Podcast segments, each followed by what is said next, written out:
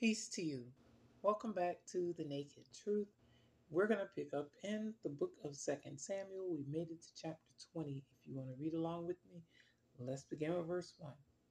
And there happened to be there a rebel whose name was Sheba, the son of Bichri, a Benjamite, and he blew a trumpet and said, We have no share in David, nor do we have inheritance in the son of Jesse. Every man to his tents, O Israel. So, excuse me, what's happening here is King David has returned after his son Absalom, who attempted to take the throne from him, actually did run him out of town, exiled him um, eh, on his own. He didn't even tell him to. He did it out of uh, attempt to avoid even having to do battle with his son Absalom.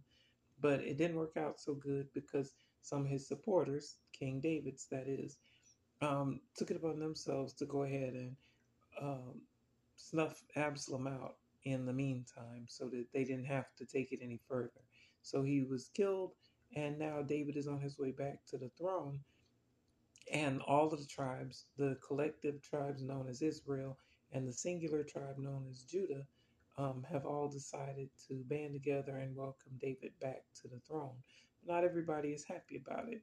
And one of the people, apparently, here, his name's Sheba, is they're considering him a rebel, according to the narrator here. And again, the narrator is not Samuel, even though the book is called Second Samuel. Samuel is long dead. And last we heard from him was that seance that Saul had from the so called witch of Endor. So it's not Samuel who's speaking here, but it's whoever scribed the book of Second Samuel, uh, passing on the message. They're describing Sheba as a rebel, presumably for not supporting the return of David as king of all the tribes collectively.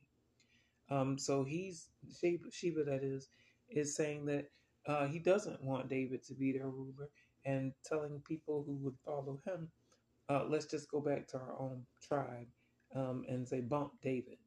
Verse 2 So every man of Israel deserted David and followed Sheba, the son of Bichri, but the men of Judah from the Jordan as far as Jerusalem remain loyal to their king. So just like that, the people have turned yet again. They've once they've risen up uh, to go to war with Absalom as their king or leader anyway to reject David. Then David returned and they all came out to greet him and welcome him back. And now that someone has risen up and given them an alternative, they're right back to um, turning on David again. Um, but his own closest family, uh, tribe, Judah, that is, seemed to be remaining loyal to him. Verse 3 Now David came to his house at Jerusalem, and the king took the ten women, his concubines, whom he had left to keep the house, and put them in seclusion and supported them, but he did but did not go into them. So they were shut up to the day of their death living in widowhood. So, um, what's been referred to here are the side pieces, the 10 non wives, but extra women that he has. Uh, they're not quite mistresses. Mistresses are, mistresses are generally a secret matter, but instead they're uh, a step down from being a wife, a concubine, and it'd be basically a modern day equivalent of a side piece that uh, the spouse knows about because he's got 10 of them and the what he's referring to here about why he's not having sex with them anymore because that's what it means when it says he did not go into them it's saying he didn't have sex with them anymore. Because as we read in a previous chapter his son absalom as part of the rebellion put on a public sex show. Um, if you read along with me you know which one i'm referring to. But if not you can look back on the naked truth readings from a couple of chapters back. I think it's even labeled a live sex show. It's sort of like an ancient form of pornography where his son um, had a public uh, sex show with all of his uh, side pieces, with all of his concubines. Now, whether they had a choice in it or not, it seems unclear. He probably didn't. But he uh, set up a tent and had sex for all of the community to see uh, with all of the different women who were at this point property of his father King David, because that's how women are looked at through most of the Bible.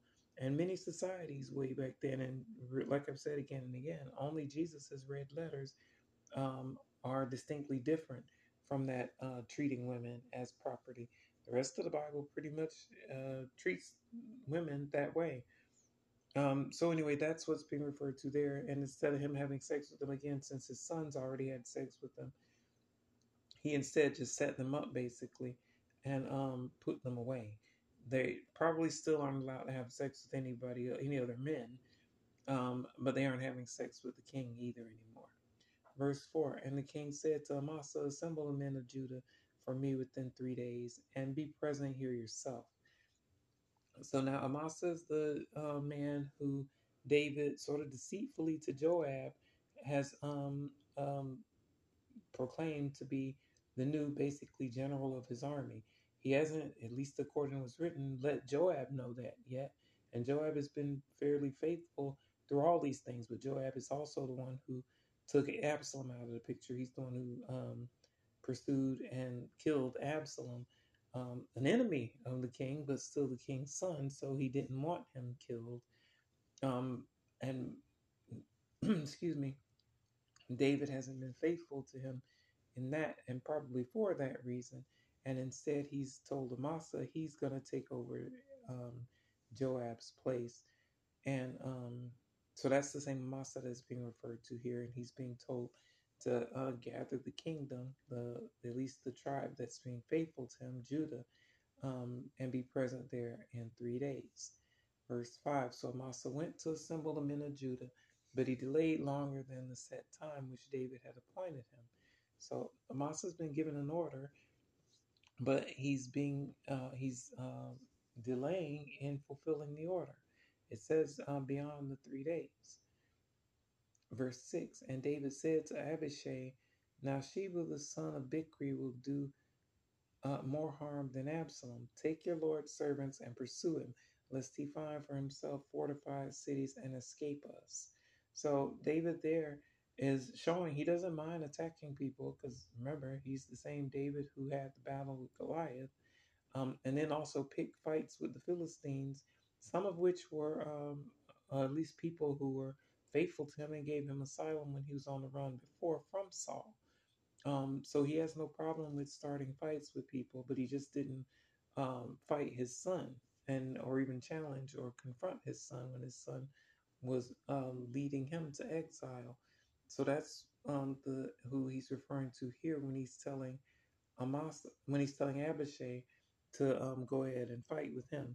Go pursue Sheba, the one who's basically dared to stand up and reject David as king because he's saying because he's uh, Sheba would do more harm than his son Absalom did.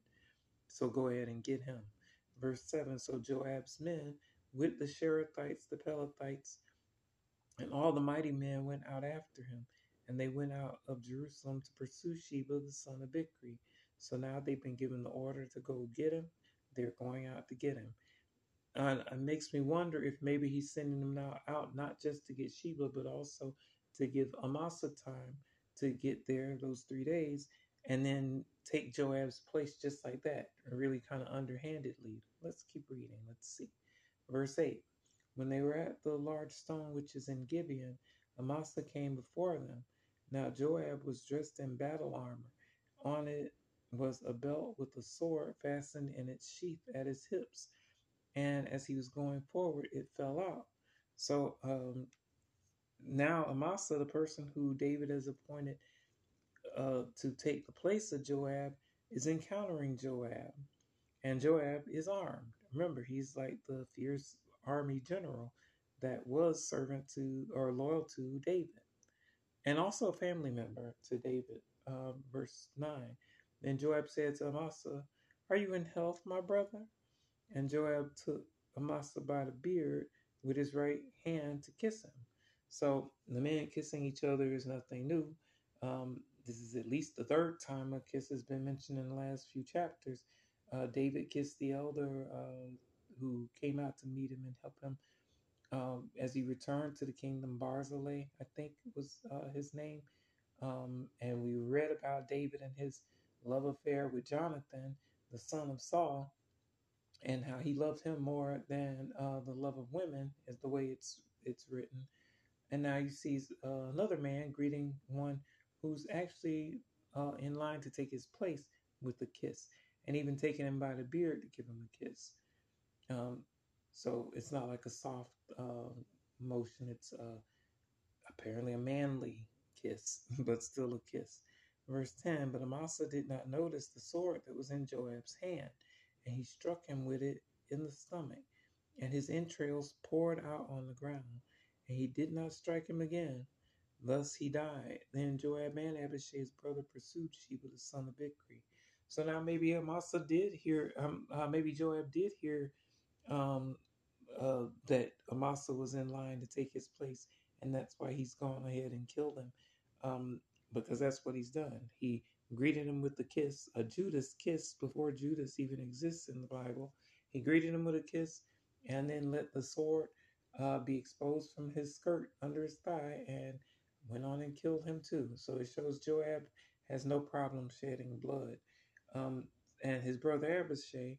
Um, uh, is right there with them. Both have again been very faithful to David to this point, and David's been very deceitful with them. Um, apparently, Joab's not having it. He went on and killed his replacement and kept it moving to pursue the one, Amasa, who uh, he was sent after. Verse 11 Meanwhile, one of Joab's men stood near Amasa and said, Whoever favors Joab and whoever is for David, follow Joab. So um, he stabbed Amasa in the gut and it caused his intestines and stuff to fall out. That's how he died. And now someone is announcing that if you're on the side of the king, David, and on the side of Joab, then you better go ahead and follow him, even though they just witnessed the gruesome murder that he just carried out. Verse 12 But Amasa wallowed in his blood in the middle of the highway, and when the man saw that all the people stood still, he moved Amasa from the highway to the field and threw a garment over him when he saw that everyone who came upon him halted. So, pretty cold blooded behavior. He sees that Amasa, who's basically done nothing wrong, he just had the misfortune of being Joab's replacement, um, chosen by David deceitfully again. It was David's sloppiness that did that. He, if he was going to replace someone, he should have done it publicly I would think, and um, and um, do it also so that with Joab first, if you have any sort of loyalty to someone, let them know that okay, you've served for me, I appreciate it, but I'm going to replace you. Do it that way, unless you're kind of afraid of the person, or unless you're trying to be deceitful to the person. Um, whatever the reason, he did it that way, and it's cost Amasa his life. Um, and the people have so little compassion for him. They see him wallowing in the road, his guts hanging out, and him dying, and they stop to stare. And rather than say, "Hey, can we help him? Can we get him someplace, some to, you know, someplace who someone who can help him?" Presumably, didn't have hospitals and clinics back then. Um, instead, they just drag him off the road so nobody can see him and throw something over him so that he's covered. And then people won't know he's there anymore and just keep moving cold blooded. Verse 13 When he was removed from the highway, all the people went on after Joab to pursue Sheba, the son of Bichri. So Amasa's one down, Sheba's next to go, at least on the list for the um uh for the crew, for the army. Verse 14, and he went through all the tribes of Israel to Abel and Beth Maachah and all the Berites. So they were gathered together and also went after Sheba. So uh, Joab is marching through the land, area by area, trying to get to Sheba, the one who rejected David as the new king. Verse 15 Then they came and besieged him in Abel of Beth Maachah, and they cast up a siege mound against the city, and it stood by the rampart, and all the people who were with Joab battered the wall to throw it down. So um, they put up a siege wall next to the defense wall that the city already had, and they're doing all they can to tear that wall down. Apparently, they were successful. Verse 16 Then a wise woman cried out from the city, Here, here, please say to Joab, Come nearby that I may speak with you. So, um, just like uh, we read in a previous battle with, um, what was his name? Um, Jerubbaal. um, was one of his names. They went by a different name also. It slips my mind right now, but it was it turned out to be a wise woman who intervened in that situation and took him out when he was attacking and besieging the city. Um, now another wise woman is arising here and calling to the army that's attacking the city and telling them, let the general come nearby so she can have a word with him. So, verse 17, when he had come near to her, the woman said, Are you Joab? He answered, I am. Then she said to him, Hear the words of your maidservant. And he answered, I'm listening. So the woman has found the general, the army general Joab, and gotten his attention and is having word with him to intervene, presumably for the city, since they're just looking for one person. She, it seems, if I remember right, is trying to save the whole city from destruction.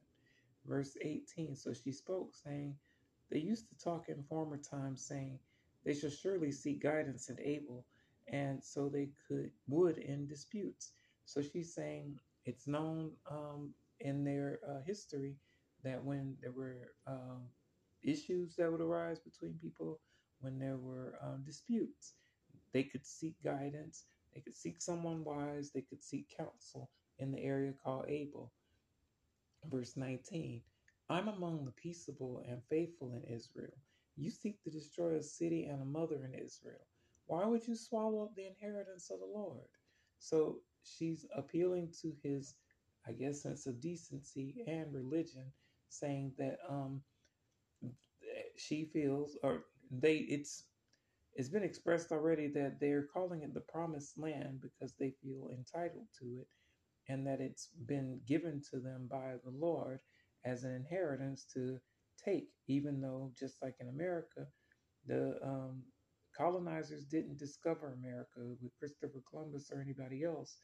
Um, there were people here already, but they went in by force and took it. Similarly, um, the tribes went to the promised land and would by force have taken it. Uh, not completely. They're still at war at times with the people who lived there before also. But what she's referring to is what they're what they call their inheritance, that same promised land. And she's saying and him trying to destroy the whole city would be destroying the inheritance of one of the fellow uh, or some of the fellow uh, tribe members in the is of the Israelites. And she's saying she's a peace lover, she's a faithful person. Um, so presumably she has a solution for both sides. Verse 20. And Joab answered and said, Joab answered and said, Far be it, far be it from me that I should swallow up or destroy. So Joab is saying, No, no, no, that's not what his intent is, even though he's already built a siege mound, siege wall, and is attacking their wall, their defense wall. Verse 21. That is not so. But a man from the mountains of Ephraim, Sheba the son of Bichri by name, has raised his hand against the king, against David. Deliver him only, and I will depart from the city. So the woman said to Joab, Watch, his head will be thrown out to you. Watch, his head will be thrown to you over the wall. So um, he, he let her know where he's coming from and what it is that would satisfy him and end the battle. She let him know, no problem. Verse 22 Then the woman in her wisdom went to all the people, and they cut off the head of Sheba, the son of Bichri, and threw it out to Joab. Then he blew a trumpet, and they withdrew from the city, every man to his tent. So Joab returned to the king at Jerusalem. So I guess she is pretty wise. Rather than let the whole city be destroyed, her inheritance, as she's calling it, and anyone else in the city be destroyed, for one person's sake, since they're all after one person who was treasonous or seditious in his opposing uh, the governmental King David, rather than that, that let that happen, she said, uh, "Who is it you're looking for? I got you. I'll throw his head to you over the wall." And she did what she uh, what she said. She uh, went back in to uh, the people. They took his head off and threw it over the wall to Joab, the one who was pursuing him. And that was enough to sate him, and he took him and his army back to Jerusalem. Verse 23 And Joab was over all the army of Israel. Benaiah, the son of Jehoiada, was over the Cherethites and the Pelethites. So um, now it's going into a list of basically David's cabinet, his um and the people who served under him. And you see, it's it's it's it seems to be it's the narrator just naming it off. So I'm just gonna read through them and stop at whatever stands out. Um, but you see, just like that, Amasa's out of the picture, even though David appointed him just like a chapter or two ago. So um, Joab is uh, over the army, and other people. Benaiah, the son of Jehoiada, if I remember right, Jehoiada is also a family member of Joab. Don't quote me on that. You should always look back and see for yourself to be sure. Um, and the Sherethites and the Pelethites are different groups of people that also are following along um, in the among the tribes. Verse 24 Adoram was in charge of revenue. Jehoshaphat, the son of Ahilud, was recorder. So um, I don't know if that's the same. I don't think it's the same because there's a king also named Jehoshaphat that gets mentioned later, and I don't think this is the same one. Um, and Ahilud was the recorder. So I guess that would be like the scribe, the one who's uh, writing down the different events of the kingdom and of the um, as they happen. Verse 25, Sheva was scribe. Oh, guess not then. So Ahilud was the recorder. So I'm not sure what it is he was recording then, um, unless he's they're talking about an instrument, the instrument, the musical instrument recorder.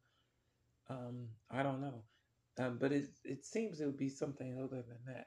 Maybe when they're saying Sheva was scribe, they're talking about um, strictly the religious events, maybe, and recorder was uh, the governmental events or like the mainstream media of events, keeping track of that. I'm not sure. Um, but that's the duties of each. And sorry, I didn't mean to stop in the middle of the verse. Verse 25 Sheva was scribe, Zadok and Abiathar were the priests. So the fact that she was mentioned with the in the same verse as the priest that's what makes me think that probably she was the one who's recording and scribing, writing the different religious turn of events for the kingdom, whereas Ahilud was recorder. He's sort of like the newspaper guy, the uh, media guy who's keeping track of all the events as a whole of the kingdom. But again, I don't know. So um, feel free to find out for yourself. Verse 26 And Ira the Jairite was a chief minister under David. So um, another person who's serving as a minister um, in his um, cabinet, David's cabinet, that is, is named Ira, and he's from um, Jair, and that's like a collection of towns that someone named Jair named for himself or were named for him. Uh, that's the last verse in this chapter. So that's where we'll end this reading. As always, thank you for joining me for the Naked Truth. Hope it's a blessing for you, and I hope 2023 is a blessed year for us all. Stay safe. I love you, and I'll see you next time. God bless you. Peace be with you.